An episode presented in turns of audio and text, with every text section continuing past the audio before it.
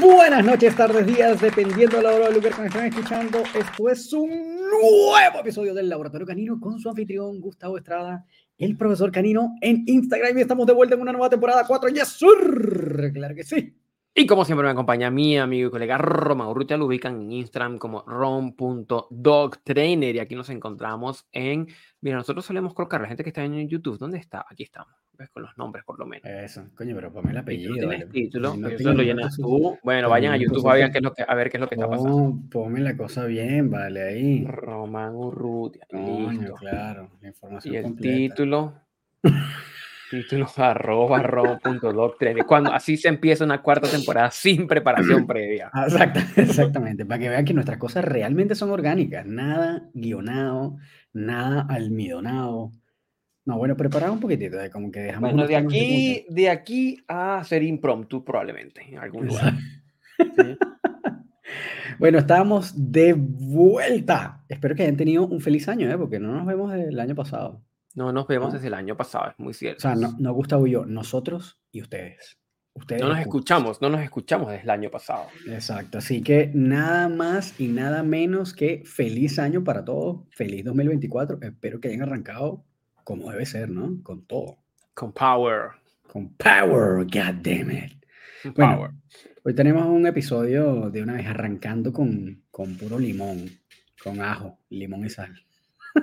Limoniza. Eso es como una canción, ¿no? De Sí, Julieta ¿no? No, Ah. Julieta, Julieta es la cosa, o sea, llega no sin sé, la cae, pero no, no, sí, Julieta Venegas, Julieta Venegas. Aquí, evidentemente, no sabemos nada de música, pero Ah, sabemos no, algo sí. de perros. Este, mm, bueno, ajá. arranquemos, arranquemos. ¿Qué nos convoca el día de hoy? ¿Qué nos convoca el día de hoy?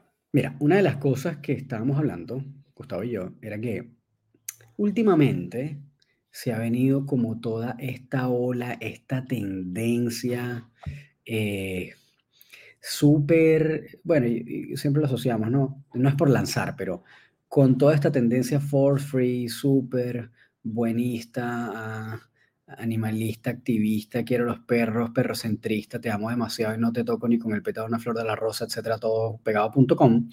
También ha venido todo un discurso de, de emociones, del apego y del vínculo. Y dentro de estos tres maravillosos términos, que nadie sabe definir bien y que nunca hay como un consenso de qué significa, cómo se mide, cómo lo evalúan, etcétera, etcétera. Vínculo, apego y otras cosas asociadas.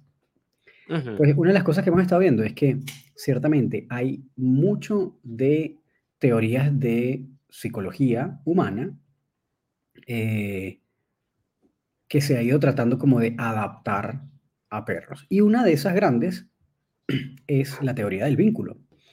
Del vínculo, perdón, del apego. El apego, ajá. La teoría del apego. Y mm, claro, a veces estas cosas yo, yo, a mí hacía mucho sentido que dentro de este, como que dentro de la industria canina, tuviera tanta esta cosa de todo se cura con amor, este, tú sabes, y tratar a los perros cada vez más como niños que como perros, y toda esta cosa como medio de, mm, de bueno, de la humanización, etcétera, etcétera en algún punto de tanto ver como estas cosas, como estos patrones, como te le dije a Gustavo, le dije, mira, ¿sabes qué? Yo creo que una de las cosas que está influenciando toda esta onda de cada vez hacer a los perros más niños es justamente la presencia de teorías dentro de los perros, que sabemos que obviamente existe algo de eso, pero obviamente es, eh, como la teoría del apego en perros. Pero hay muchas veces que vemos que estas teorías, eh, a pesar de que ciertamente hay algo de, esa presencia de eso en perros, como que cuando las adaptan de humanos a perros, las adaptan como el orto. Y entonces empezamos a ver malas interpretaciones de una mala adaptación de. Entonces, empezando por ahí, ¿qué piensas tú, querido Gustavo? Y empecemos por qué carajo es la teoría del apego, ¿no? Empezando por ahí. Porque seguramente habrá gente que no tiene idea de lo que estamos hablando. Pero arranquemos por las definiciones, ¿no? Eh, podemos dar un paso más atrás. Me encanta, me encanta. Bueno, no me encanta que sea atrás, ¿no? Me encanta que sea simplemente un poco anterior. No, porque, porque claro, porque yo creo que el, el foco aquí a considerar es el siguiente. Es este intento, que no está mal, por cierto, de agregar mm, teoría psicológica dentro de la educación canina. ¿Vale? Porque, bueno, sabemos que los perros como mamíferos sociales establecen lazos de apego que pueden ser medidos y se asemejan en cierta medida, hasta cierto punto, a los lazos de apego de otros mamíferos, entre ellos el humano, que es el que más conocemos porque lo tenemos cerca, cercano. No está mal eso, el intento de, oye, vamos a ampliar el conocimiento con otras esferas del conocimiento. El problema está cuando se adapta. Cuando se adapta, porque resulta que habla de esto, es una persona que lo estudió de lo que entendió su profesor, que a su vez hizo una adaptación de lo que dijo, de lo que vio. Es decir, ese efecto como el telefonito de que se va distorsionando a lo largo de, del Exactamente. Y a veces cuando le pides a las personas que te definan, te hacen unas cosas. Primero, si la definición empieza, algo así como, con la frase, para mí, eso es un error. Claro. ¿Qué es el apego? Para mí, el apego, entonces no tienes idea de lo que estás hablando. Punto. Y aparte, sí que son cualquier definición que empiece con un para mí mm, no funciona. Pero te da la sensación de que, bueno, de que eh, el para mí es lo que esa persona particularmente entendió de lo que otro le dijo de tal contenido, ¿vale? Y nuevamente sabemos que pocos son los que van directamente a estudiar a los proponentes. Estoy segurísimo que a muchos de los que han eh, hablando en este momento de teorías del apego no se han leído propiamente un libro de apego de Bowlby, por ejemplo, de algún autor que lo esté desarrollando activamente. referencia, Entonces, claro, en esa adaptación se pierden muchas cosas. Es como hacer un, un live action de una película que no viste, sino que te contaron. Sí, no, yo no vi la película, pero me contaron que el león se moría, una estampida, y tú ahí más o menos reconstruyes algo, y algunas cosas las vas a tener bien, pero otras cosas va a, estar, va a ser terriblemente mal. Exactamente. ¿Vale? Y eso lleva a que hayan no solo definiciones, no solo conceptos, sino que hayan contenidos que derechamente no se entienden. No se entienden. No o sea, no, no. ¿A qué me refiero que no se entienden? Que, que, que los mismos, los propios educadores nos encontramos haciendo cosas eh, que no hacen sentido alguno. Que es una suerte como de chiste de lo que está planteado originalmente. Totalmente. Totalmente. Y eso pasa con todo. Cuando se decía, no, que el perro eh, el símil, el perro tiene la inteligencia de un perro de equivalente a un niño de dos años. Por ejemplo, que se decía algo por el estilo. ¿Ya? Y en ese decir algo por el estilo, es como que la gente pensó, no, el perro es un niño de dos años. Entonces se transforma el asunto y se trata como un niño de dos años con zapatitos y ropitas y ponerle a dormir, a roparle, a buenas noches, como si fuera un niño. Y es como, no, no entendiste que estaba hablando de la capacidad de resolución de problemas, por ejemplo. Exactamente. La capacidad de resolución de problemas y quizás en la mm, construcción de algunos conceptos del mundo. Entonces te genera un problema porque, y yo creo que aquí esto se solapa un poco cuando empezamos a escuchar esos temas de gestión emocional, que van quizás por la misma línea. bueno, yo, yo creo que, o sea, para mí todo está relacionado. Todo está relacionado. Porque creo que este es un término también que se usa mucho como en este tema de, tú sabes, psicología infantil, sobre todo como con el tema de los niños, esto de la, justamente, ¿no? La autorregulación emocional, cuando los niños tienen pataletas, este tipo de cosas, ¿no? Que sabemos que, y que además entra ahí también, como de forma medio, medio interseccional entre este tema de la, de la teoría del apego.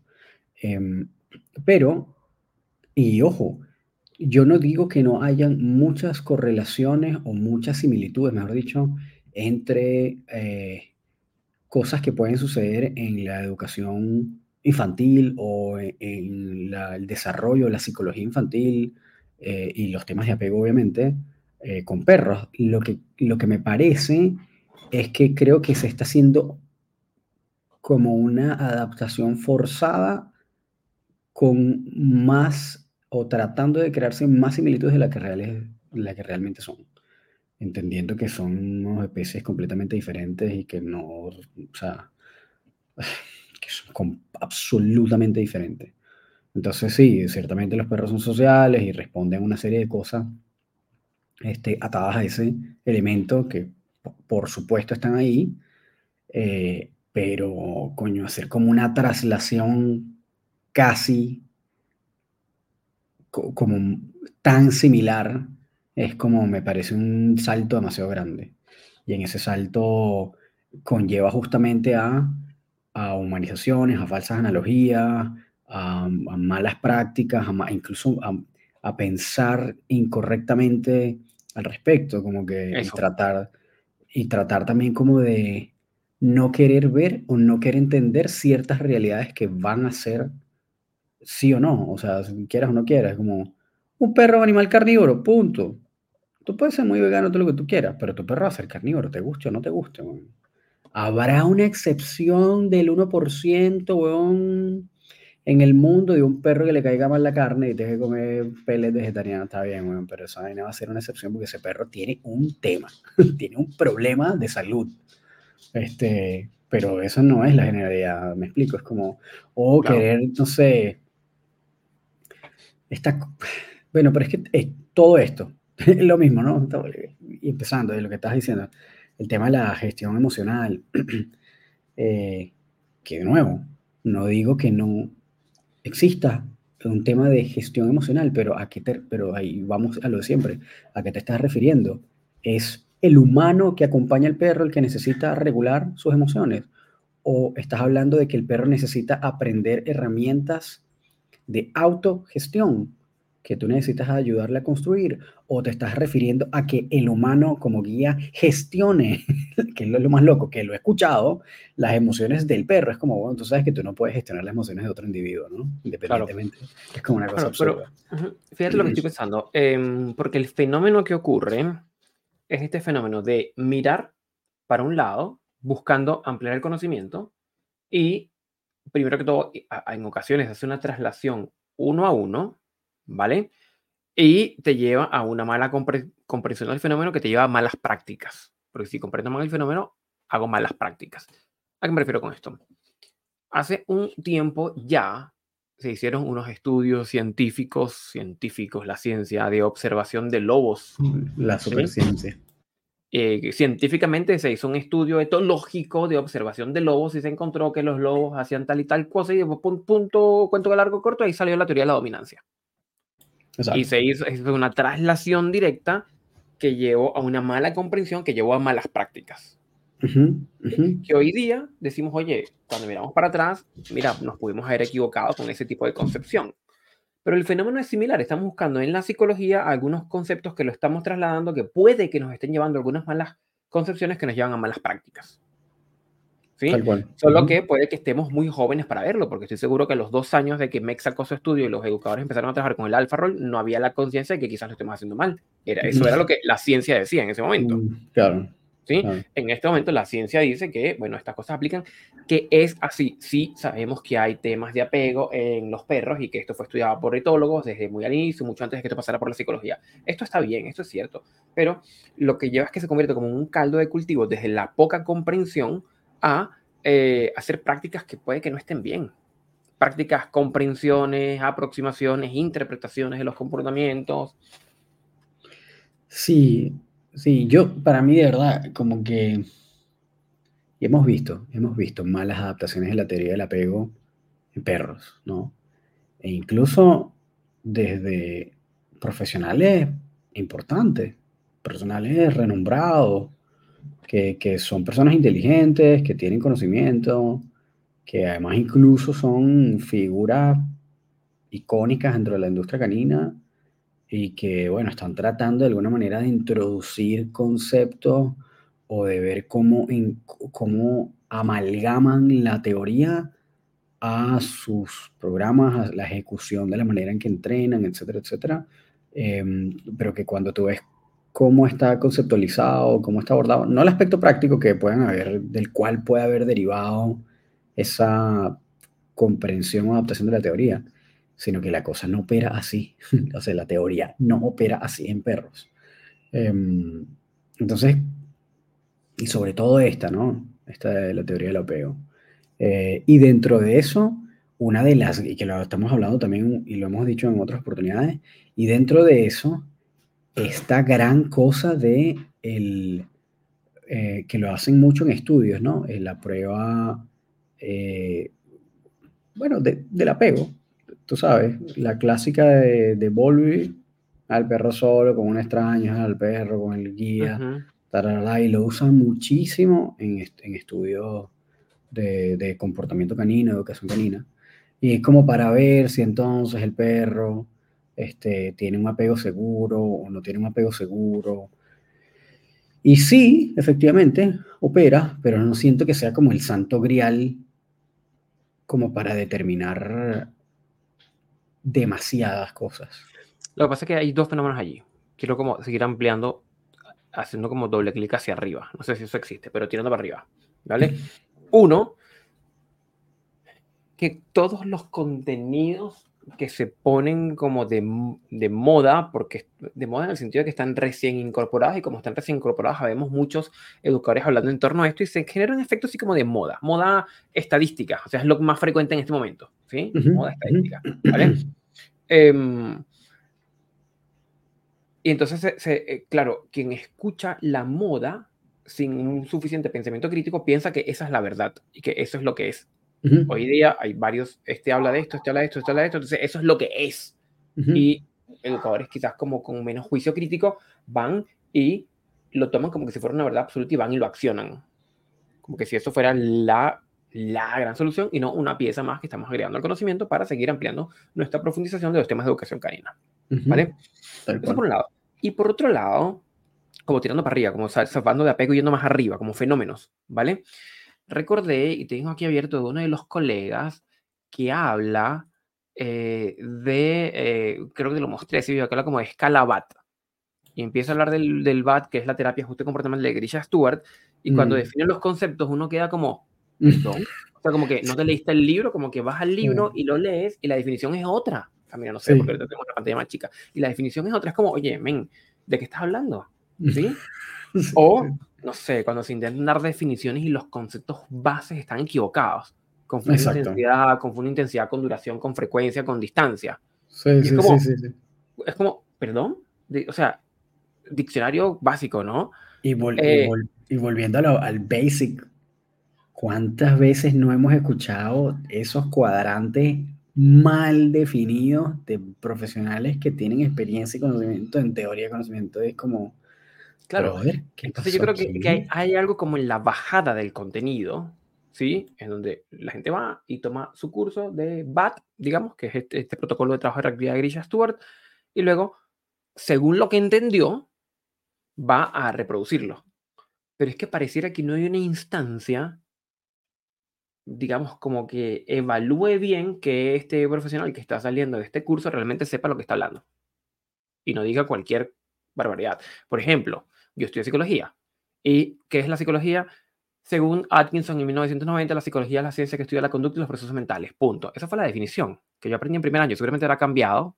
Estudiantes de psicología actuales que no empezaron a estudiar en el 97, díganme cuál es la definición actual de psicología, pero esa era la definición.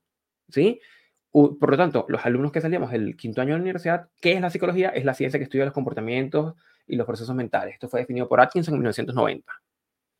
Nadie decía, bueno, para mí la psicología es, es como no. O sea, hay, cosas que son claras. ¿Pero por qué? Porque hay multiplicidad de instancias, digamos, como de evaluación, que al final para conseguir el diploma, el título, tienes que haber aprobado un número importante de instancias de, de, de, evaluación, de rigurosidad del conocimiento. Yo creo que eso es lo que falta en nuestro gremio.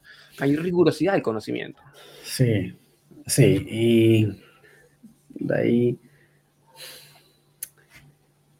Bueno, es que esto forma parte de lo mismo, ¿no? De lo que siempre, y muchos de ellos también dicen, bueno, digo ellos todos, pues lo de todos nosotros decimos es que, bueno, ¿no? Que la industria está desregulada, cualquiera puede llamarse organino, haces un cursito en Udemy o haces un diplomadillo en la universidad de whatever eh, y ya te puedes decir educador canino.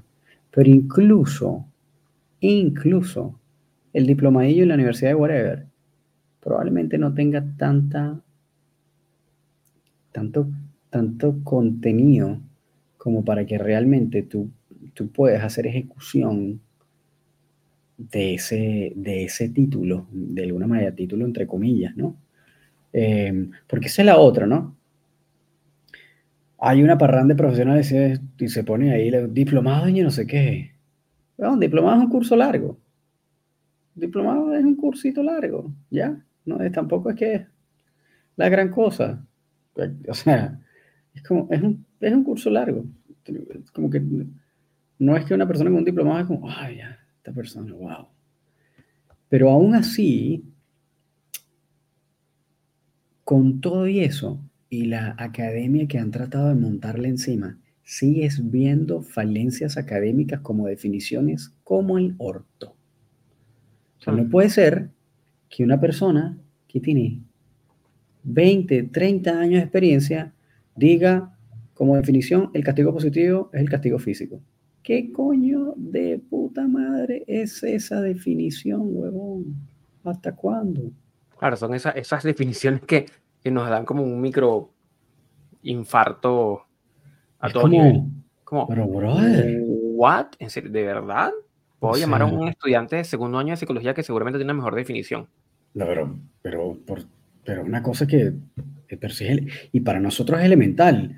Es decir, nosotros no es como que somos, no somos estudiantes de psicología, tampoco llegamos tan profundo. No debería ser tan complejo retener una definición tan elemental para nosotros, que tampoco es que tenemos que alojar demasiadas, ¿no? Con demasiada exactitud. Tampoco tienes que saber un millón de definiciones, son pocas.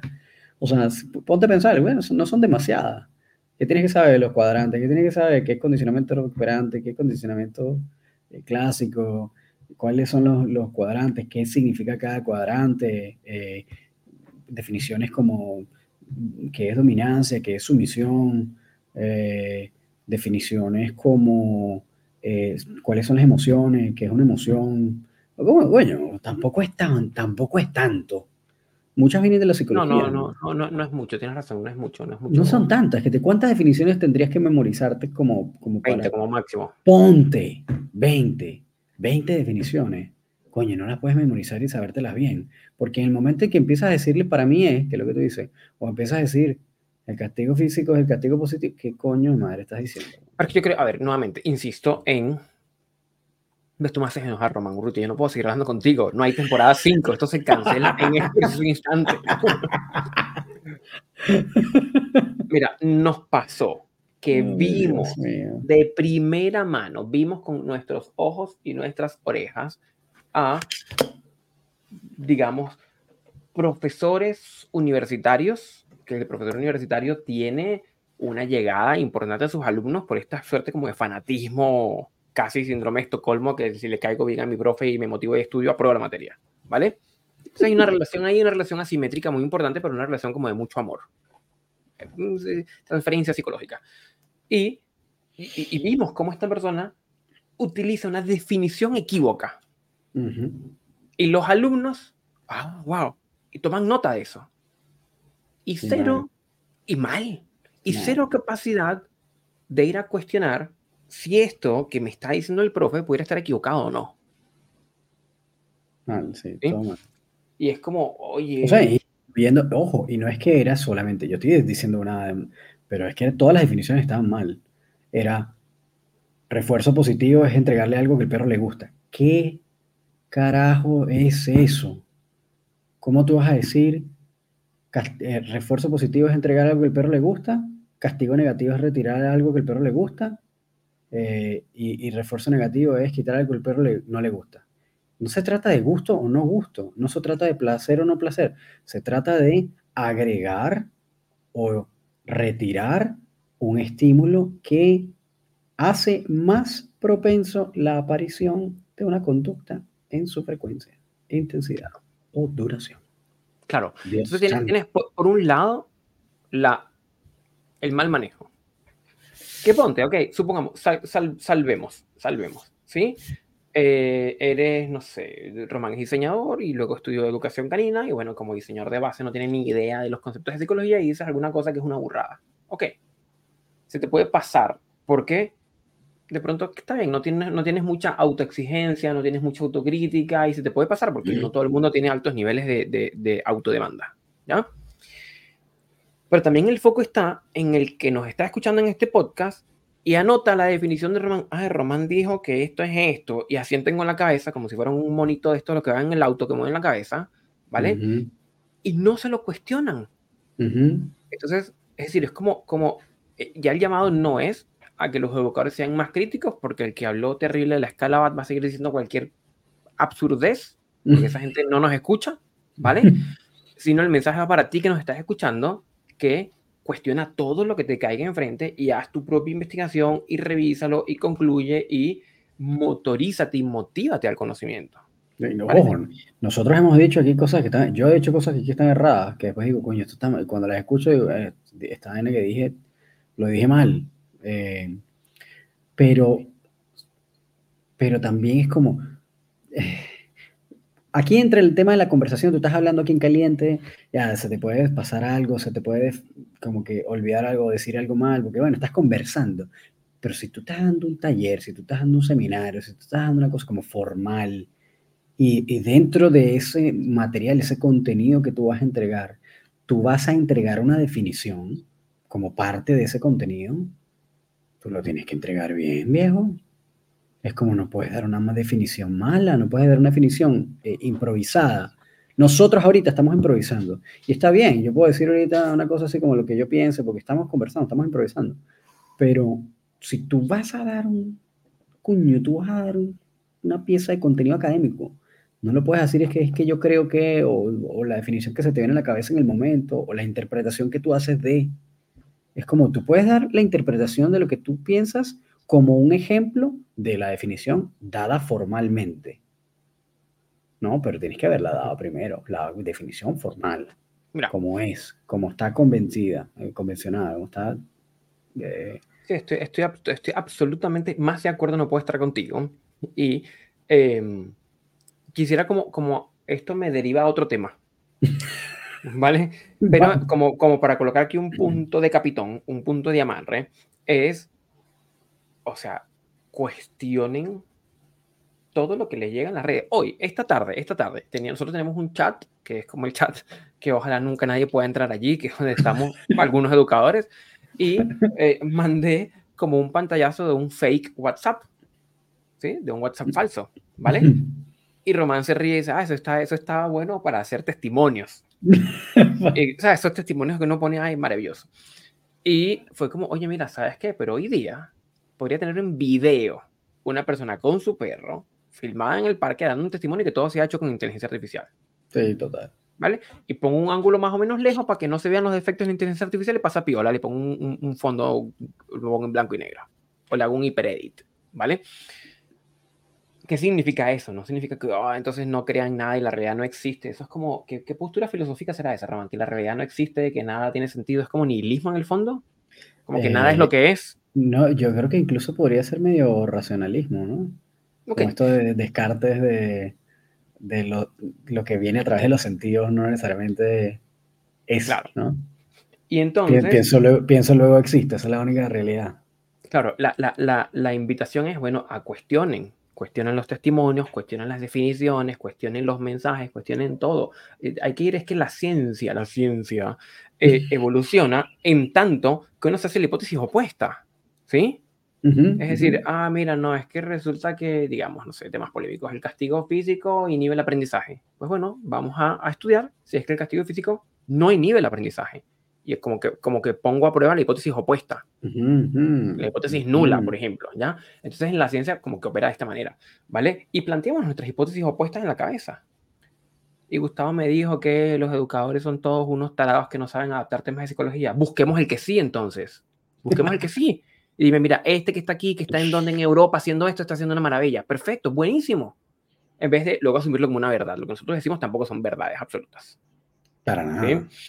Para, nada. ¿Ya? es más, alguno de nosotros en este momento está siendo generado por ahí. No, mentira. Imagina, la gente entrando a YouTube, a ver quién es. Seguramente es Román. Mira, como cambiamos el ángulo de la cámara, ya esto se ve como que no somos nosotros. Elon Musk, Google, Google y Skynet haciendo así como... Totalmente. Pero lo que me lleva a un segundo tema que tiene que ver, claro, si yo como profesional tengo poca rigurosidad con mis definiciones, con mis métodos, con mis estudios y con mi aplicación, lo más probable es que sea inconsistente en la aplicación. ¿Vale? Y puede ser a veces una inconsistencia consciente, o sea, deliberada, accionada, que sería hasta perversa en cierta medida, ya les voy a poner un ejemplo, o puede ser una inconsistencia inconsciente. ¿Vale? Como una inconsistencia inconsciente, cuando yo no entiendo las cosas, yo te puedo decir, no, sí, el apego es muy importante, por decir algo, y luego no lo contemplo. pero no lo contemplo porque es que no tengo las capacidades técnicas, o sea, ni siquiera me estoy dando cuenta de mi, inconsistencia. Que está bien, que eso es como, como eh, incompetencia inconsciente en los cuadrantes de competencia, ¿vale? Cuando no sabes que no sabes. Está bien, ¿vale? Pero hay otro grupo que a mí me, me llama mucho la atención, que es cuando hay una inconsistencia consciente. Es decir, yo de la cámara para adelante digo X, yo trabajo con la mano izquierda. Y cuando me doy vuelta, trabajo con la mano derecha, sin que me vean. Y ya nos hemos topado con, y me pasó, y, bueno, tengo eh, varios como ejemplos allí de eh, educadores que llegan y dicen, no, yo trabajo solo en positivo y con amor y con cariño. Y de pronto puertas adentro en su estudio, collar de orque, perro alzado en los cuatro patas, ahogándose. Y es como de para dónde quedó lo anterior. Esto es una inconsistencia consciente. Sí, sí. Y hay, y, bueno. Y ojo, en, en, países donde los bans están implementados, donde las, las prohibiciones, la, ¿cómo se llama esto? Sí, las, las prohibiciones. las restricciones. Las restricciones están levantadas en herramientas. Hay cualquier cantidad de eso con ese fenómeno. Es un montón, un montón. Eh, y tú sabes, igual como que volviendo a este tema, lo que acabas de decir, como que, sí, es que yo, eh, tú sabes, eh, entreno a mis perros con amor y con cariño, y empatía y respeto, y todas las labels que les gustan estos jóvenes poner. Es como... Por eso digo que hay veces que creo que teorías como la del apego, y, y, también como esta tratar de traer esta traslación de la psicología infantil a la psicología canina, eh, es, una, es como una parte de esa necrosis rara que se está dando como medio ideológica, medio dogmática, porque eso es lo que uno escucha en un psicopedagogo, no sé lo que uno escucha en una, en una especialista en, en justamente en apego en psicología infantil. Eh, y cuando esto, cuando hablan del apego seguro, de que bueno, de que tienes que, tú sabes, darle cariño, darle amor al niño, no sé qué, todo ese cuento, para que tú seas el apego seguro, la base segura, qué sé yo, estoy dando como por ejemplo muy por encima, pero, pero como que es parte del discurso, me explico, como que toda esa, como que todo ese enfoque eh, es parte de, ese discurso. Claro, pero, es lo como, que tú ves. Como, como discurso, a ver, a ver si te entiendo, pero como discurso que se repite aunque cuando me dé media vuelta y entre en mi entrenamiento hago cualquier otra cosa. Exacto, claro, sí, sí. O, o que lo, lo, me lo creo y, y, trato de como hacerlo así, pero en realidad al final no resuelvo nada y cuando no resuelvo nada me hago loco y, y lo dejo así morir también, ¿qué pasa? También. también Entonces, es como no sé, bueno, yo siento que igual como que estas teorías mal adaptadas o mal comprendidas y luego mal adaptadas o mal, no sé, no sé ni cuál es el mal, la verdad, no, no, sé cuál, dónde está la falla, pero, pero lo que siento es que, al menos desde muy desde la, desde la percepción, lo que siento es que, mm, es que pareciera ser un intento muy literal de, de mm. traslación. Mira, yo creo que la falla, tengo una hipótesis ahí con respecto a eso la falla, la, falla, la falla principal vendría por la poca quizás comprensión del fenómeno. Ah, me perdí. Me perdí. Tenía una hipótesis que era como la hipótesis de lo que podría estar ocurriendo. Pero se me fue. Y no te interrumpí, ojo. Sí, no, no, no, no. Estaba pensando en. Dale nomás, dale nomás, dale nomás que ya vendrá. Puta madre. Este. Bueno, ah, espera, espera, espera, espera, La falla viene, mira, sabes que esto, esto es un poco chocante, pero la falla viene por una poca capacidad cognitiva. ¿Sí? E, es un recurso cognitivo el saber qué sabes y saber qué no sabes, ¿vale? Y cuestionar si sabes bien lo que sabes o no lo sabes. Es decir, como, como esa capacidad como, como meta-reflexiva, ¿vale? eso, eso, tiene que ver con, el desarrollo cognitivo, ¿vale? Y que nos topamos que es difícil de entrenar, es difícil de desarrollar, es angustiosísimo tenerlo, porque estás todo el tiempo cuestionando tu realidad y tu entorno, es una cosa súper angustiosa, consume muchos recursos, es, obviamente es mucho más sencillo tener un pensamiento simplista y reduccionista, ¿vale? Pero eh, lo, que termina ocurriendo es que en ausencia de eso, se crean verdades, se creen, o nos creemos, yo también pertenezco al grupo de los educadores, nos creemos verdades. Y lo vemos en ese que ve, hace un reel de reacción y dice la verdad. Mira, aquí vemos estos dos perros, este perro es agresivo, este perro está estresado, mira esto, mira lo otro, mira la cola y un análisis que si uno no sabe nada de eso, lo dices, lo ves y dices, ay, mira, qué brillante este tipo. y, de, pronto no sabemos si ese tipo realmente está diciendo algo con base o no. ¿Sí? Pero para ese individuo que está haciendo ese análisis, eso es una verdad. Eso es incuestionable. Lo que yo estoy haciendo, lo que yo estoy señalando, eso es así. Tal cual. Si yo estoy señalando, la gente que nos, que nos señala en, en, los reels, y uno dice, hay un perro con collar de orque, y uno dice, pero señálalo en todo el video, ubica cuál es el perro con collar de orque, y te bloquean, en vez de decirte cuál. Ya está el tema de nuevo, ahí está la inconsistencia de las definiciones. Porque en lo que, claro, más allá del tema de las, de las definiciones, en el momento que tú le dices, pero, pero acércate un poquito a verlo, a ver si, si eso te cambia la perspectiva, es como, no, yo tengo la verdad y por lo tanto no me la voy a cuestionar. Y es así. Entonces se hacen estos videos de reacciones con la verdad absoluta, se hace un video de opinión con la verdad absoluta, se hace un video sobre la raza tal con la verdad absoluta, y eh, el, el, problema es eso, es que se comporta la verdad. Se comporta en la verdad, y claro, si comportas la verdad, ¿qué vas a estar cuestionando? A un terraplanista convencido intenta vender la idea de la Tierra esférica. No, hay manera. No hay forma, no hay forma. O al revés, no digamos al revés, a una persona con la concepción de tierra esférica trata de vender la idea de la tierra plana. No, porque en esas posiciones partimos de que tengo la verdad en la mano. Y esa es la que es. Y el problema, chiquillos, es que nadie tiene la verdad en las manos. Sí, y la... De las cosas también que pasa ahí, bueno, que es que justamente como en esa onda de que estás entrando en el tema de las reacciones, que es muy peculiar, pero una patrón que he notado así, pero hermoso, es que hay una zaparrapanda increíble, infinita de cuentas de profesionales que toda su cuenta son puras reacciones y, entre comillas, análisis de video. Pero tú puedes hacer todos los análisis que tú quieras, lo que tú quieres, lo que más tú lo que acabas de decir. Un análisis puede ser una interpretación individual de lo que tú estás viendo, que además eso no significa que lo que tú estés analizando o diciendo como análisis esté correcto. Y aquí voy a arrojar un pequeño dato científico, a ustedes lo que les gusta tanto, la ciencia. Y es que han habido varios estudios en los cuales han puesto a muchas personas a analizar lenguaje corporal canino. Voy a buscar el paper a ver si lo, arrojo en algún momento, lo dejamos en el caption o algo por el estilo, no me acuerdo cuál es, pero lo, lo tengo por ahí.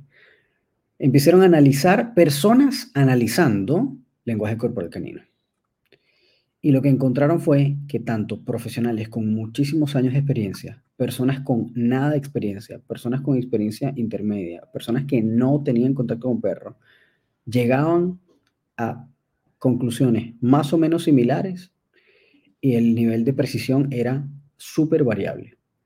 Entonces, la conclusión de todos estos estudios es que la verdad es casi como que nadie sabe un carajo. es como que seas profesional, no seas profesional, tengas mucha experiencia, no tengas mucha experiencia, la probabilidad de que estés siendo poco preciso en el análisis del lenguaje corporal canino es alta. Entonces, hay una vaina que es que analizar lenguaje corporal canino es una de las cosas menos precisas que hay porque es hiper recontra contextual. Entonces, es una cosa que te puede significar, porque además siempre pone lo mismo. No, se está relamiendo, el perro está estresado. No necesariamente. No todo bostezo, no todo relamido, no, no todo es necesariamente estrés. Puede tener otro significado en un contexto distinto y también dependiendo del perro. Entonces, eh, como que todas estas cuentas que son análisis, análisis, reacción, análisis, análisis, análisis, reacción, análisis, como que están haciendo puras interpretaciones que puede que no estén correctas. Y digo puede porque, bueno, puede que sí, porque no. Pero además de eso, es hay un patroncillo que me llama mucho la atención y es que la gran mayoría de esas cuentas, cuando tú vas a ver y te pones a buscar el contenido, qué casualidad que esos brothers no tienen ni un caso donde tú veas el video de esos tipos trabajando. No los ves trabajando con sus perros, no los ves trabajando con perros de clientes. Puede que uno que otro que lo veas por ahí como, en como dándole comidita, haciendo un ejercicio de obediencia, pero no es un caso resuelto que empiece, que veas el antes, el intermedio, que es una cosa que se salta mucho, así como el trabajo que hiciste y luego el resultado. Ojo, que hay que tener algo en consideración. Cuando ustedes vayan a ver videos de casos, una de las grandes cosas que tienen que revisar es que el resultado que tú estés viendo sea en el mismo contexto en el cual se genera el problema. Ah, eso, es otro tema. Espérate un segundo, espérate un segundo. ahorita vamos a tener una hora más de conversación, pero quiero puntualizar lo siguiente. En Applied Animal Behavioral Science tienes un estudio de Mendeley que dice descripción del comportamiento del perro doméstico por personas experienciadas con experiencia o sin experiencia. Ese es, ese es el primer El punto es que en las cuatro categorías evaluadas, los observadores no difirieron significativamente de su habilidad para eh, marcar bien un comportamiento canino. Es decir, tanto la gente con mucha experiencia, eh, inclusive veterinarios, adiestradores camino y personas que no eran tutores. Esto es el 2009. ¿Vale? Eh, señalaban que, bueno, esta gente no, no, no, estaba haciendo bien la tarea, pues. Y hay uno de Salkirli, que me gustan mucho los estudios de Salkirli en líneas generales, del 2016, que habla de la habilidad, habilidad de los adultos para interpretar el, lenguaje canino en una interacción perro-niño, ¿vale? Y más o menos es por la misma línea que nos cuesta mucho interpretar el lenguaje canino, tengamos o no tengamos experiencia eh, con respecto a eso. De hecho, en ese estudio de Salgirli se mostró que tener experiencia con un perro sin conocimiento teórico era peor todavía. Es decir, el que decía, mira, yo, tengo, yo he tenido perros toda mi vida, pero no he estudiado ni un solo curso, esa lectura suele ser como la peor. Pero en líneas generales, con el otro, con el de Mendeley, es como, nos cuesta mucho leer lenguaje canino. Nos cuesta mucho, es difícil. ¿Para qué, ¿Para qué? O sea, ¿por qué lo vamos a, ocultar? Es difícil. No, es súper complicado. Por eso, vemos por eso vemos el lenguaje dentro del contexto y importante saber el antes y importante saber el después. ¿sí? Em, por eso es que eh, eh, eso yo creo que es, inclusive hasta irresponsable. Se lo comenté a una persona que me comentó en estos días, pero no más nunca me respondió. Bueno, uno siempre intenta como conversar con la gente y, te bloquean, pero em, era una suerte de, oye, mira, estás viendo un video de 20 segundos, compuesto como de 10 clips de 2 segundos. Y por un clip de 2 segundos estás haciendo el diagnóstico de lo que ese perro tiene. Es como, eres una diosa de la educación canina, no deberías estar en Chile con una cuenta de 2.000 seguidores, deberías estar en un monumento en Washington dando clases de esto si tienes esa capacidad perceptiva tan grande. Ah, sí, sí, ¿Vale? Pero bueno, pero, pero, por otro lado, por otro lado, está bien, si uno quiere ser un creador de contenido y quieres hacer puros videos de reacciones, haz puros videos de reacciones. Y haz puros videos de reacciones. Y puede ser un estilo, un estilo de contenido, pero marcando las diferencias del educador, por ejemplo el que va y pone manos en la masa y resuelve problemas, que estarían en dos áreas distintas, ¿sí? Claro. Como el etólogo de escritorio, me parece que le llama Efraín, que es ese etólogo que atiende su consulta en la oficina, versus, versus el que está en terreno con el perro. ¿sí? Tienen, tienen enfoques y tienen perspectivas distintas. Yo creo que lo importante es que cada quien haga con su, digamos, actividad lo que quiera, pero respetando los límites con el otro. Sí. ¿sí? Porque el problema es cuando estos que hacen video reacciones van y te hacen una agresión por algo que tú estás haciendo. Es como, oye, no. ¿Qué además, además quiero, quiero, quiero, quiero que pongamos el ojo sobre lo último antes que se me escape. He visto videos de antes y después, donde dices, mira cómo está este perro antes, y el perro loco, detonado, gatillado, pero el perro estaba en exteriores, al lado de unos autobuses, rodeado de cinco perros y una patineta y mira con el trabajo como este perro está tranquilo, echado y masticando. Y es un zoom del perro masticando, donde no tienes nada del contexto, pero en la casa. Que está como en su casa. en su casa. Y es como, claro, yo también, o sea, yo también podría decir, mira, te saco una foto aquí, mira Román cómo se ríe, y luego le digo a alguien que te saque una foto durmiendo, y mira ahora lo calmado que está después de la técnica de relajación. Y es como, no, o sea, eso es... Exactamente. Exactamente. He visto, pero un montón, o sea, como que, bueno, voy a empezar de nuevo por porque ya volviste el punto del que yo dejé, que es el que me saca la piedra a mí. Hay, o sea, hay una cantidad, pero así enorme. Todos estos buenos haters que son como, ah, es que tú lo estás haciendo mal, el positivo, no sé qué, y son puros videos de reacción cuando vienes a ver lo que dicen, y es puro contenido, bla, bla, y dices, ah, bueno, ¿y dónde está tu trabajo? Pues, si tú eres tan arrecho, ¿dónde está tu trabajo? Y cuando vienes a ver, si es que, si es que tienen algún tipo de muestra, es un pequeño clip, así, aquí, haciendo, y además le pones, le pones la narrativa, aquí, haciendo trabajo en positivo, que no sé qué, y sale bueno, dándole un trocito de comidita o un centavo, y el perro ya feliz porque le están dando comidita en un centavo. Ya, muy bien, pero eso no me estás diciendo qué es lo que estás resolviendo, qué fue lo que lograste. Y si es que hay algún caso, es como el antes, que a veces ni siquiera está, si es como, a veces es como la historia del antes.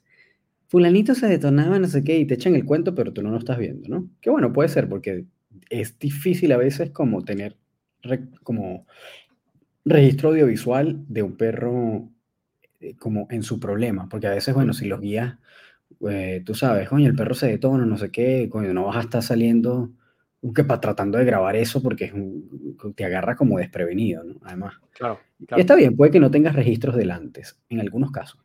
En algunos casos.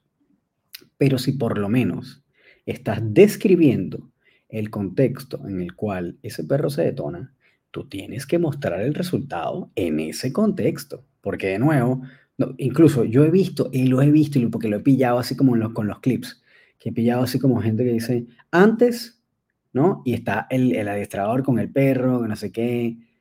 Y después, y está el adiestrador con la misma ropa, con el perro que tiene las mismas herramientas, es más o menos a la misma hora, no sé qué.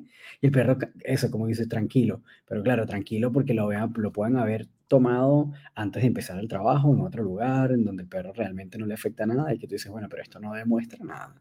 Entonces, es como un matchup de, de clips, pero que realmente no, no te demuestra un resultado.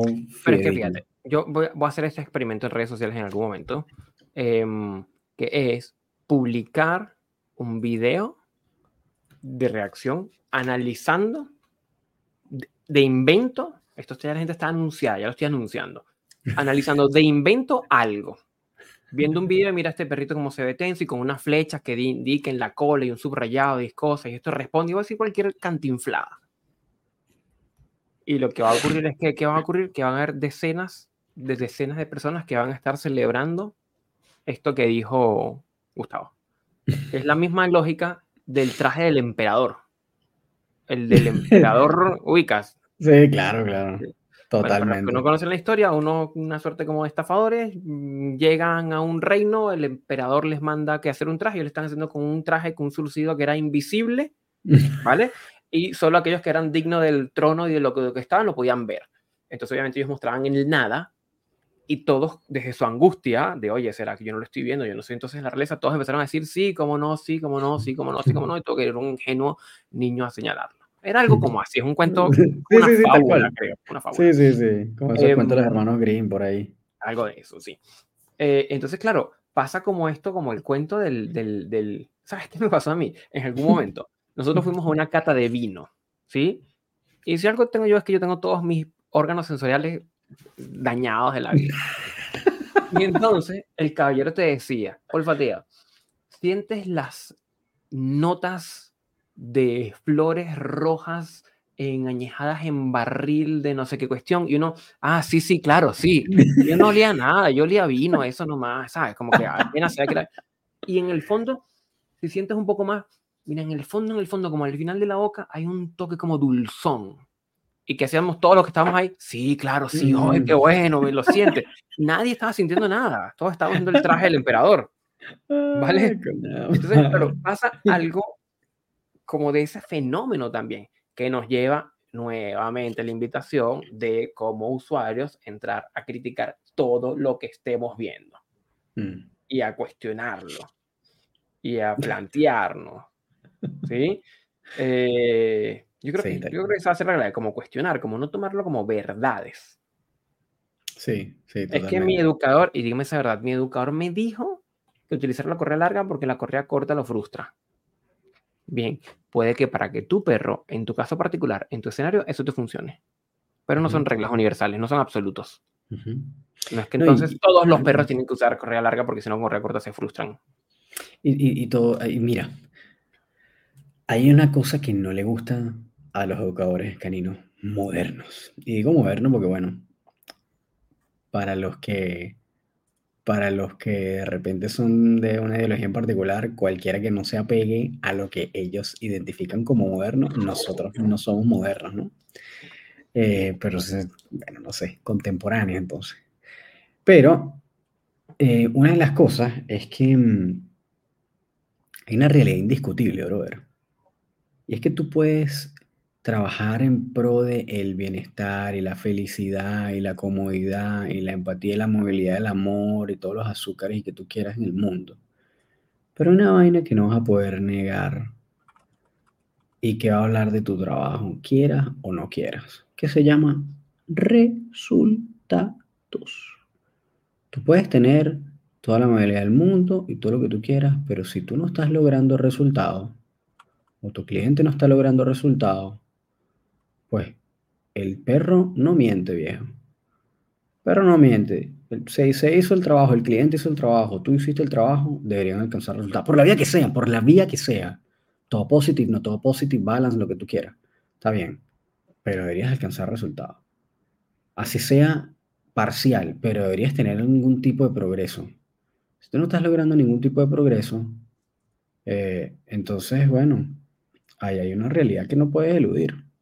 O sea, y no significa que es, voy a hacer como que el, me, como esta cosa del fin justifica los medios, ¿no? Es como que, bueno, yo voy a hacer todo, me me da lo mismo y me importa un bledo lo que tenga que hacer con tal de conseguir resultados. No, pero sí deberías obtenerlos.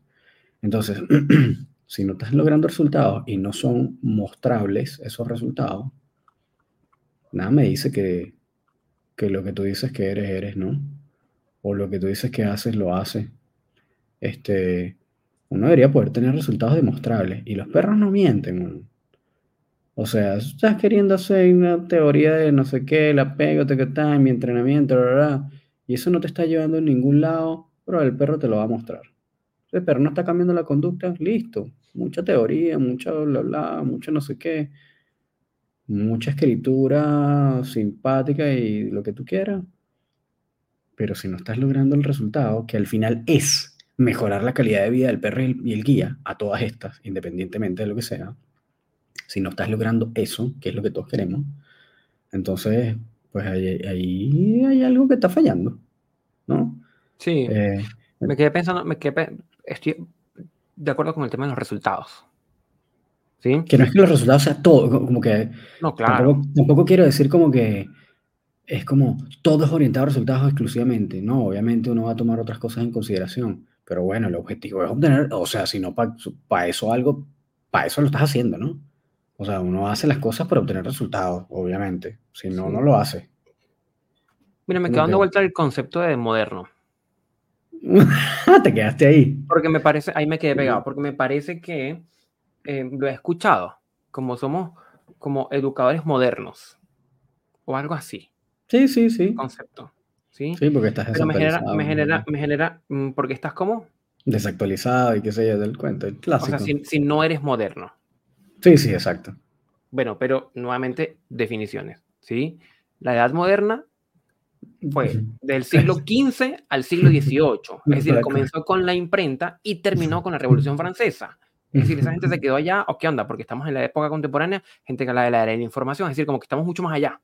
Sí, sí, sí. sí, como decir, yo soy moderno, es como, o sea, no sé, es como tener un televisor de plasma. no sé si existen ya los televisores de plasma. ¿Eso existió en algún momento? Me imagino que sí, que era como un primer pantalla plana. ¿vale? pantalla plana, eh, entiendo lo que quieren decir. Quieren decir que están actualizados a los últimos estudios que les convenga en función de lo que piensan. sí, porque los otros no los toman en cuenta, ¿vale? Pero yo creo que mm, está bien, hay que ver resultados, hay que ver... Mm, yo creo que todo esto lo que lleva es como a buscar un pensamiento crítico, ¿vale? En donde, no sé si tú estabas en la época de Dog Training Club, que en algún momento vimos que había una persona aquí en Chile que se había robado como nuestras publicaciones así tal cual, le había hecho como un smooch con paint en el logo y tenía, tenía decenas de testimonios de WhatsApp. Ah, ese ¿No recuerdas? Esa claro, tenían, en publicaciones decenas y decía como que, digamos que se llamaba Román, decía, hola Román, muy agradecido por haberme ayudado con mi pastor alemán, muchísimas gracias. Y el otro decía, hola Román, muy agradecido por haberme ayudado con mi poodle, muchísimas gracias. Y el otro decía, hola Román, muy agradecido por haberme ayudado con mi pug, muchísimas gracias. Y era como el mismo mensaje de WhatsApp, era el mismo mensaje de WhatsApp donde quitaba, la, quitaba el, el, nombre del perro y ponía otro, otro perro. ¿Sabes? Que era como, como fake. Terrible. Eh, as fuck. Pero, em, nuevamente, yo insisto en el tema como de, pens no sé cómo llamarlo, pensamiento crítico puede ser o cuestionamiento. y tengo que entrar a ver resultados, pero ¿cómo ver resultados? Evaluando contexto, el antes, durante y el después. ¿sí? Voy a buscar testimonios, voy a buscar testimonios que den cuenta de lo que se está haciendo. ¿sí? Yo tengo un testimonio muy bonito que, que voy a publicar también de un cliente que me dice, me explica el proceso, ¿vale? Pero esos testimonios de eh, ah, Román, eres, eres lo máximo, tres estrellas, y la gente lo publica como que estás publicando allí. Que, tu tío considera que eres lo máximo, algo así. Versus este que dice, mira, me ayudaste mucho con mi perro, resulta que ahora puedo pasearlo y puedo hacer, ok. Y aún así tenemos que entrar a cuestionar si es que eso no fue hecho con, con, con GPT y qué sé yo.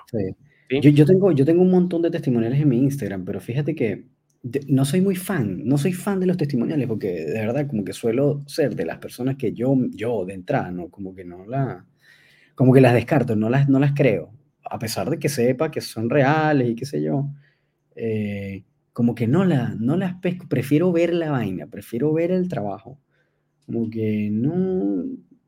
Y ojo, yo también las tengo, tengo un montón, bueno, donde me dicen, tengo una parranda de pantallazos de clientes, de que me y los tengo ahí, incluso a veces los tengo en video, como para que se vea que, que no es como una foto, sino que, que, yo escroleo para arriba y porque además no lo puedes leer porque es tan largo que tienes que, que tienes que scrollear. Entonces lo que hago es como grabar la pantalla y escroleo para arriba, ¿no? Y a eso también le da como un poquitico más de, un poquitico más de posibilidad de que sea real, ¿no?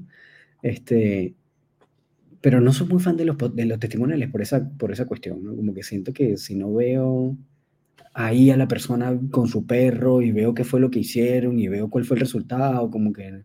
Y, y, y brother, que yo me sorprendo de la cantidad de profesionales de, que son populares en redes sociales y que, y que además los tienen en pedestales y cuando tú entras a ver el, el profile, no tienen nada. Casos completos, así que tú veas antes, durante y después. Nada. Tienen un video como de antes y después, que no es lo mismo que antes, durante y después, sino antes y después, que tú puedes decir perfectamente, esto puede haber sido tomado en un contexto en donde ese perro no se detona y te lo ponen como después y tú dices, ay, el perro está resuelto y resulta que no, que, que el perro simplemente no tiene los detonadores ahí y el perro está normal. Yo no creo en los antes y después, yo necesito ver el durante, bueno. necesito ver el trabajo que se hizo. Me explico, como que necesito ver al educador o, o por lo menos los selfies del tipo, bueno, trabajando no es suficiente. Y tampoco, y porque también lo hay, hay algunos que solo ponen un clip de un pedacito de un durante. Es decir, como una sesioncita haciendo un ejercicio en particular. Eso no me muestra que eso tuvo resultado tampoco. Yo necesito ver todo, al menos un trozo de todas las fases, de todo el proceso. Como que no, no, no, no, no me convence. Y si es puro análisis, para mí es puro bla bla. Ahí está bueno, hay un educador que ni no, no sé si puede decir bien famoso, pero bien controversial, eh, que es mexicano. Eh, y Estaba pensando en él también. Bueno, sí. Y a este tipo le encanta, tú sabes, hacer mierda a otros huevones en redes sociales y los señala, los etiqueta, y no sé qué, como que le gusta destruir gente, es como su hobby, ¿no? Eh, y este tipo agarró, agarró, la agarró con uno, otro por ahí, un colombiano, que bueno, efectivamente, el tipo hace puros análisis y tiene, wow, tiene una cuenta de como 120 mil, 140 mil seguidores y los fans son fanáticos, fanáticos que incluso me han llegado a mi Instagram así a putearme y no, no sé qué, porque es que mi maestro, yo no sé quiéncito, y ponen el lo taguean y tal. El tipo, eso sí, no sé, yo no lo he visto a él metiéndose en, en cuentas de otro, ni criticando a nadie, ni nada. Pero bueno, tipo publica, publica, publica, publica, publica, publica, y sus pensamientos son bien, como bien dogmáticos, eso sí. Este, y son puras ideas, ¿no? Puras ideas y reflexiones, ideas, reflexiones y análisis, análisis de ello. Y es muy gracioso porque tipo con una cuenta tan robusta, no chamo, es impresionante. Yo escrolé todo el perfil, que es largo, todo el perfil de este tipo tenía un video paseando un perro y una foto con un pastor alemán sentado al lado. Eso es todo lo que tenía. Y bueno, este mexicano que sí trabaja, o sea, hace IGP y es como, está muy metido como en este tema de los deportes caninos, no sé qué, qué sé yo. Bueno, empezó, le agarró y este tipo, ah, bueno, porque la cosa empezó porque este tipo dijo como que los deportes caninos no cumplían ningún propósito y le hacían daño a los perros, incluso algo por el estilo. y este tipo se picó y el mexicano este empezó a reventarlo, porque es un tipo que sabe, está bien argumentado. No, no soy no es santo de mi devoción, pero bueno, pero un tipo que, que, que, tiene conocimiento, ha estudiado y, y, nadie se ve ejecutado. Tú ves los videos del tipo trabajando, qué sé yo. Este tipo lo tiene a monte, así como, la etiqueta, la etiqueta, la etiqueta, la etiqueta, pero tú que no has publicado videos. Y sabes qué, tienes razón no me parece una buena práctica lo que está haciendo, pero tienes razón, tienes razón, es decir, como, eh, como hasta, tú sabes, poniéndote como en un pedestal tú mismo, pero no tienes ni un videito tuyo trabajando. Y esa es una de las grandes razones por las cuales yo también empecé a hacer como un pequeño cambio en mi contenido, donde yo antes tenía mucho contenido por bla, bla, y dije, no, bro, yo tengo que mostrar mi trabajo, ese es mi único respaldo.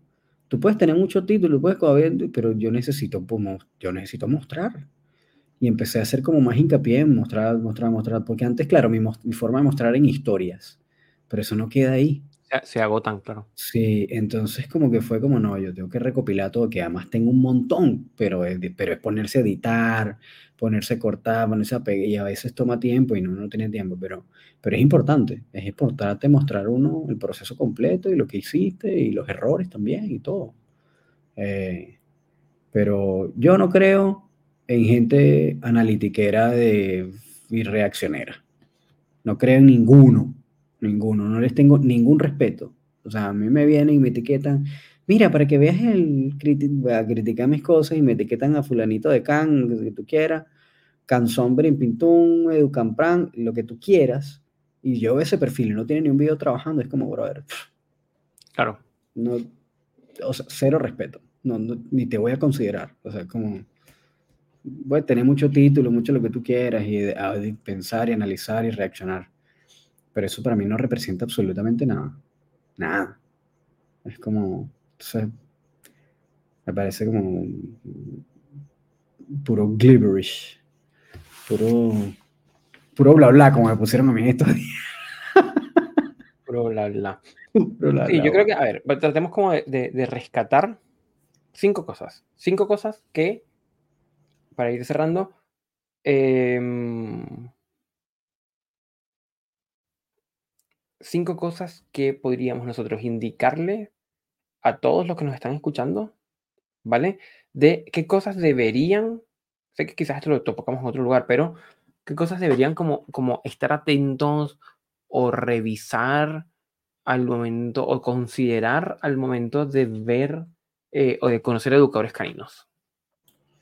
Coño, sí, lo hemos dicho un montón de veces, pero igual es. claro, pero vamos a, vamos a refrescarlo, porque. Uno, uno, yo creo que es importante lo que estás mencionando, que se pueda ver lo que hace. Yo esa es mi primera, mi primerísima. Ojo, ojo, ojo. Si como generador, generador de contenido eres solo una persona que hace reacciones, pues bueno, ese es tu trabajo, eso es lo que haces. Pero hasta ahí, ¿ya? Pero, como creador de contenido. como creador de contenido, claro. Claro, si es que haces reacciones o haces videos del perro hablando y con esa vocecita de TikTok, ok, está bien. Vale, pero en principio, como poder ver el trabajo, que se vea que esta persona tiene una correa en la mano y, entrega premios y le pide al perro cada cosa, mínimo. ¿Sí? Em, porque me genera mucha duda, me genera mucha duda de verdad eso, esos colegas que no, que pareciera inclusive en las redes sociales que no tienen perro. Que no, pueden, no pueden no tenerlo, pero en algún momento trabajas con un perro, sino como educar canino, ¿qué haces? Bueno, en fin, uno, eso. Dos, ¿Cuál sería como la segunda idea que podríamos agregar? Que haya apertura a la crítica o haya apertura al cuestionamiento. Si uno le cuestiona y le dice, oye, eso no es así, que la persona te responda, bueno, cuéntame cómo es. En vez de que te responda, no, tú estás equivocado, yo soy el que tengo la razón. Coño, yo soy medio, yo soy medio debatidero.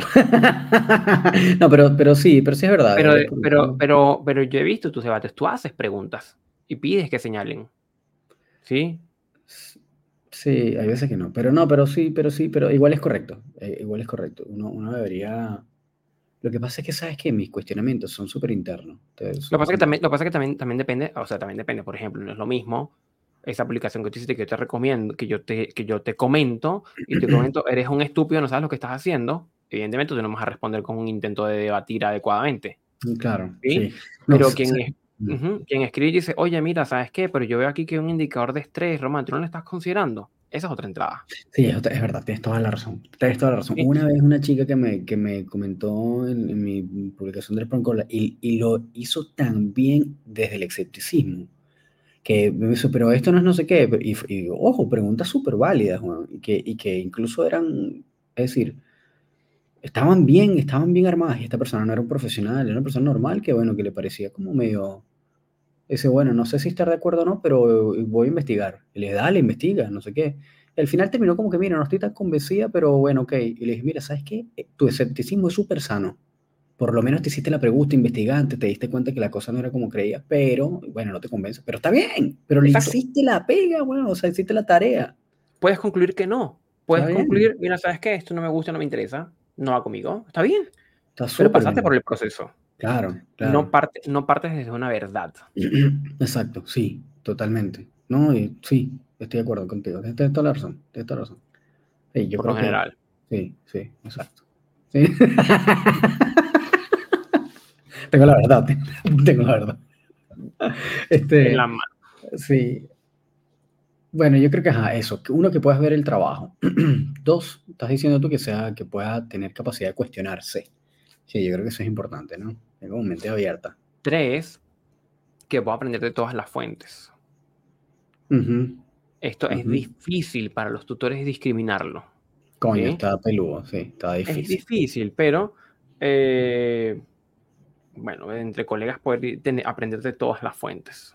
Sí, sí, pero sí, para, para, un guía normal no, no creo que sepa cómo, cómo, vas, cómo vas a saber eso, está difícil. Creo que es una recomendación más para, para profesionales con, otros profesionales. ¿No? Como de quién aprender de repente. O sea, quién buscar como, como role model, ¿no? O como, como mentor, o como, o como profesor, o como... Porque para un guía, ¿cómo lo vas a ver? Pero, no sé, yo creo que para mí, para mí, como que básico. Así como si buscaría un video del tipo trabajando con todo el proceso completo. Si lo puedo ya ver, así como vea, mira, puedo acercarme donde tú trabajas, si es que trabajas en un lugar y, ahí déjame ya ver un ratico para ver qué es lo que es, pues mejor, si es que se puede. Ahí gente, todo el mundo se va a tomar el tiempo de, ver, déjame ir a revisar, a ver este tipo antes de llevar a mi perro. Pero si tienes tiempo, coño, yo lo haría.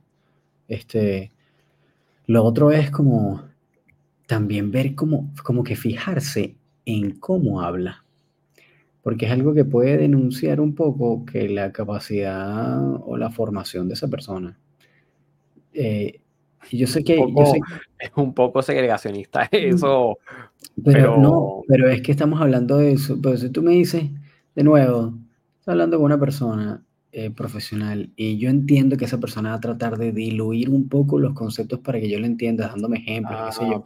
Ah, pero me dice, no sé, es que o la menor. a, mí, no me gusta así, no, la menor, que a mí no me gusta usar medicamentos porque son alucinógenos. Es como, brother. No, ya por aquí ya yo descarto. Este weón, como está diciendo que los medicamentos son alucinógenos. Y es como, ya ahí me dice esa vaina que no. Como que, bueno, igual que se fue, o sea, no sé, es como que tú vayas por un médico y el tipo te hable demasiado todo coloquial, sin como si aunque sea... Sin, profesionalización. Sí, hombre, ¿no? Aunque sea un poco. Este, y otra cosa, bueno, que tú te sientas cómodo, ¿no? Que, que, sientas que lo que este tipo te dice que va a hacer te hace sentido. Yo creo que es una mezcla de las dos cosas, de sentirse cómodo, mm. pero de poder también sentirse suficientemente incómodo como para moverse. Porque luego tenemos el otro extremo de aquel que tiene un discurso completamente basado en la deseabilidad social y solo te dice a ti lo que tú quieres escuchar y no te desafía a que salga un poco de tu zona de confort.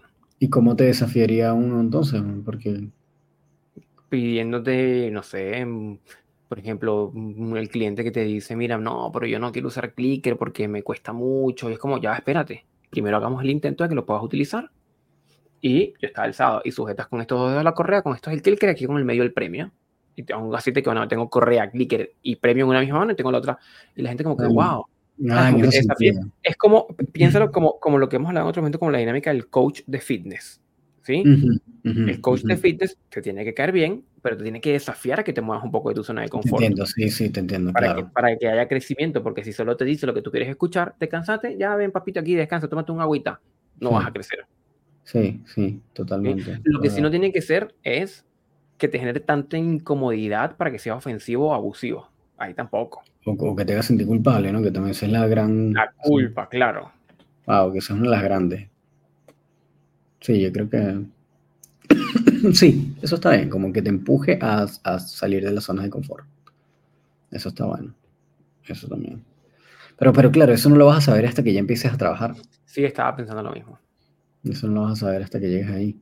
Que bueno, igual cualquier momento debería ser un buen momento para, para retirarse, ¿no? Dice, no, no quiero seguir trabajando con este tipo. Este, También, claro. Es completamente válido.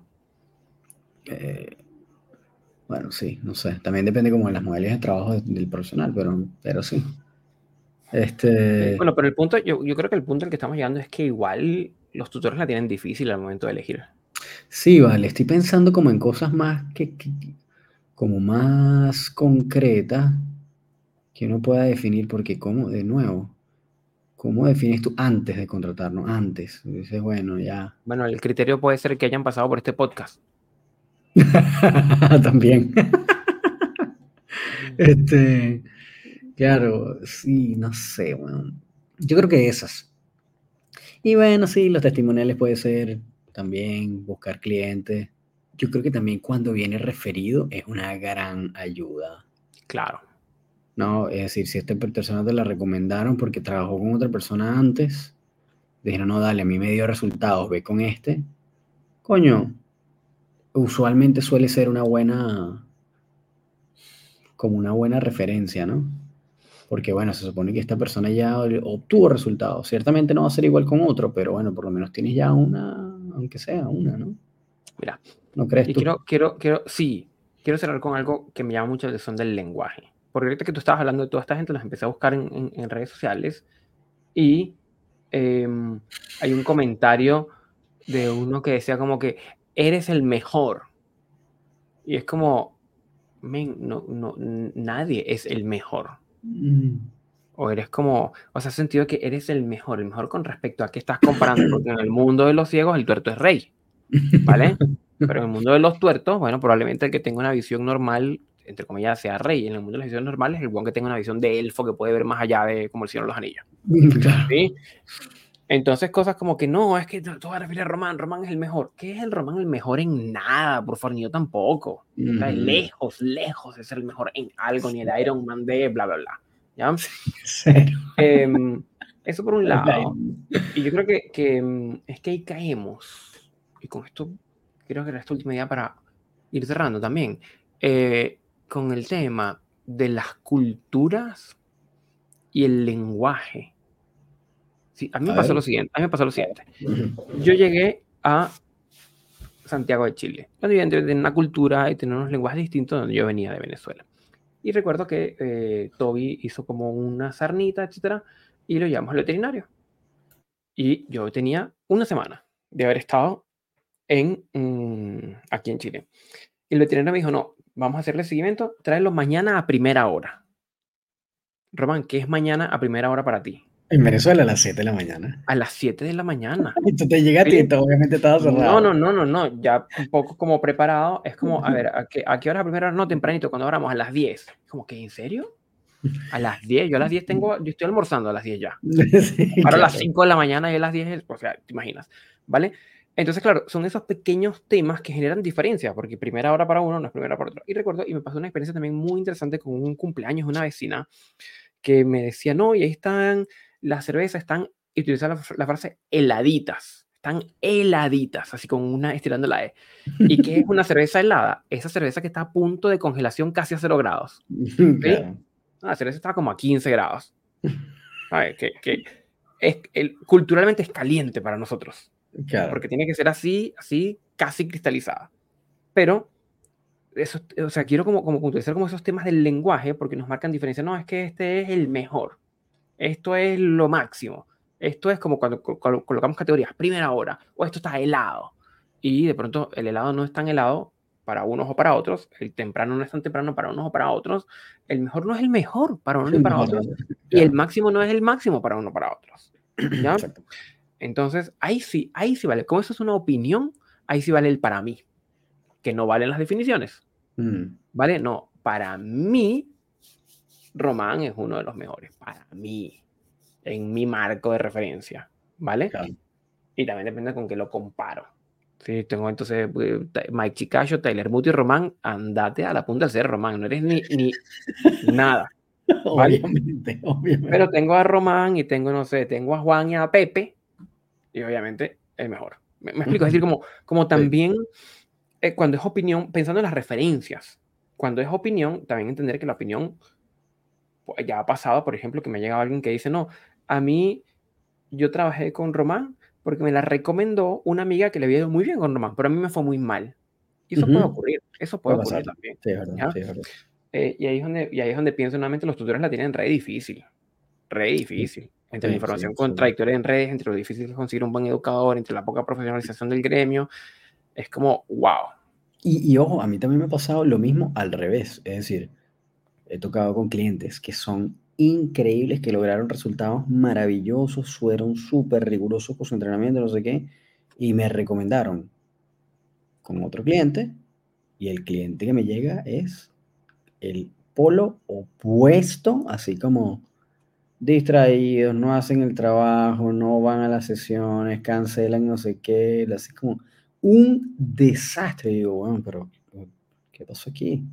Y es como, hay veces que también es como, no simple porque llega recomendado o porque fuiste recomendado, es como, te va a ir igual de bien que con el cliente que te recomendó. Este, y pasa mucho. Pasa mucho también, es verdad, eso no... Pero bueno, yo digo como igual como lo de la recomendación como que en términos generales, eso no significa que aplique para todo, pero sí como que bueno, es como por lo menos un poco más de información, ¿me explico? Como que ya viste el, vea, viste los videos del trabajo del tipo, viste la evolución del amigo que te está recomendando la cosa, viste, o sea, viste algo, viste.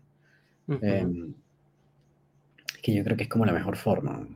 Porque sin, embargo, sin embargo, creo que vamos a estar de acuerdo que los tutores la tienen re difícil. La tienen demasiado difícil. Entre, déjame ver de qué hemos hablado. En, ¿Dónde están nuestros comentarios? El chat, aquí está. Entre la inconsistencia que puede tener un educador, que para adentro te dice una cosa y para afuera te dice otra, ¿vale? Entre la adaptación con una suerte como pseudo intelectualismo de que voy a hablar de bla, bla, bla, bla, bla y me lleno el hocico diciendo cosas que no entiendo ni la mitad de lo que digo, ¿vale? Eh, entre lo interesante que se puede ver quien hace un video de análisis, que veo que pronto que no, no es correcto. Que puede que no claro. Claro, entre, y más la información contradictoria de redes sociales, más que no es que uno tenga mucha plata como para ir a probar, probar, probar, probar y por ahí le achunto al que, al que me cae bien. Y es como, oye, creo que los tutores lo tienen complicado. Sí, y, y también como que bueno, es que en verdad, en verdad está, está complicado para... Yo siento que es como... A veces como me da azar.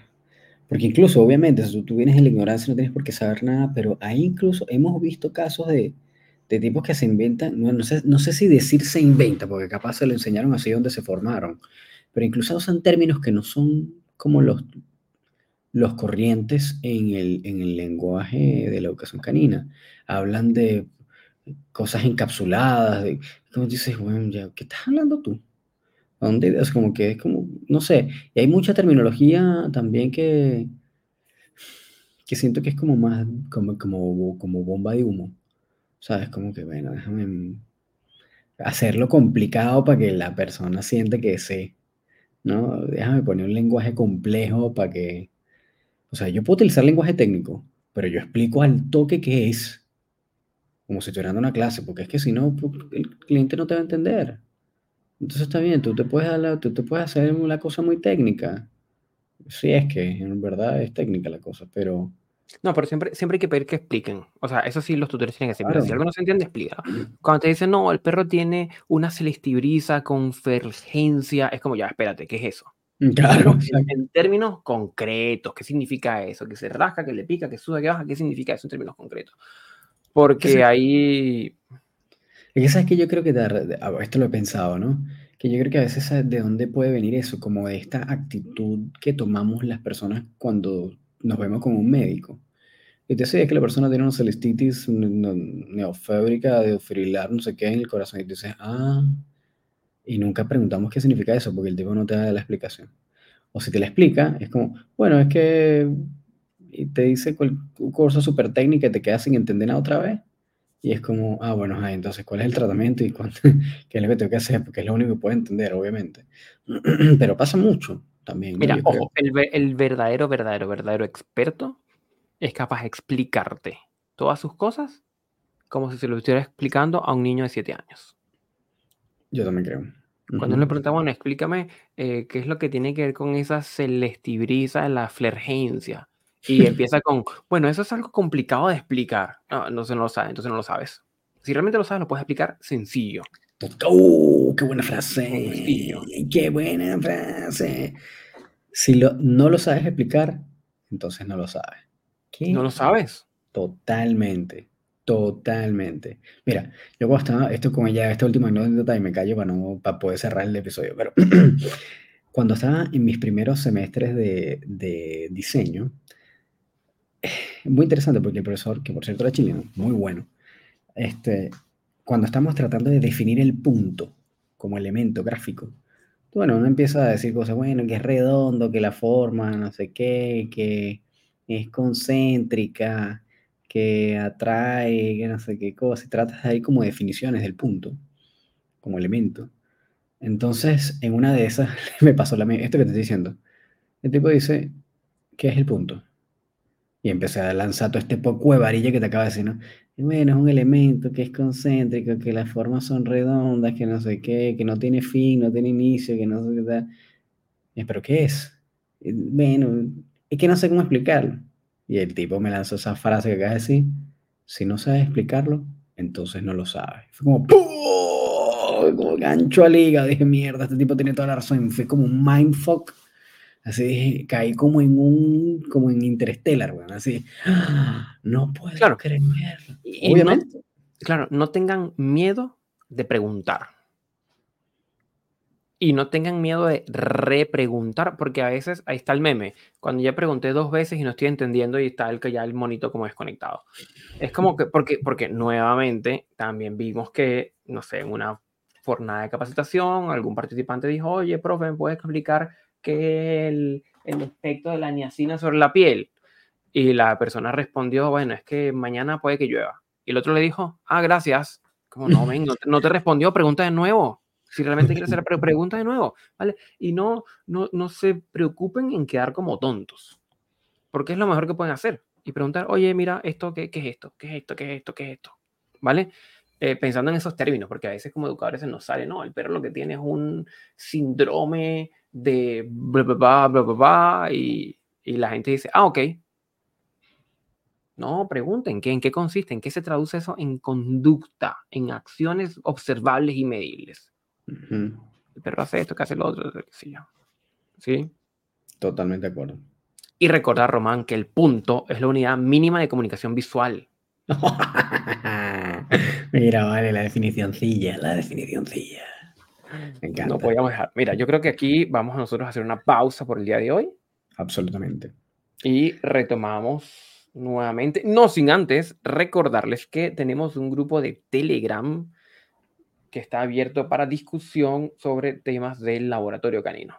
Así es. ¿Vale? Ya hay 49 personas con las que estamos conversando, tomando ideas y de todas las cosas que nos han comentado, seguramente hablaremos o lo consideraremos para algún episodio. Que no crean que, ojo, estamos recolectando todos los que están ahí, que nos están escuchando, que están dentro del grupo.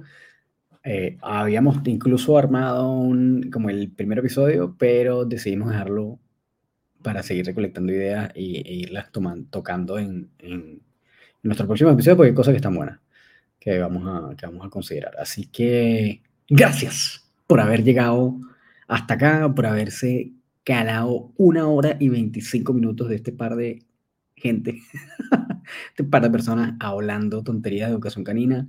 Muchísimas gracias por haber llegado hasta acá. Muchísimas gracias por haber eh, preferido este canal. Recuerden que si quieren seguir a Gustavo, lo pueden seguir a arroba el profesor canino en Instagram. Y me pueden seguir por arroba round.doctrainer en Instagram. Y nos vemos entonces en un próximo episodio. que golpeas el micrófono, vale. que estén ahí todos con los tímpanos rotos odiándote. Que estén súper bien, chiquillos. Cuídense. Chao, chao. See you later.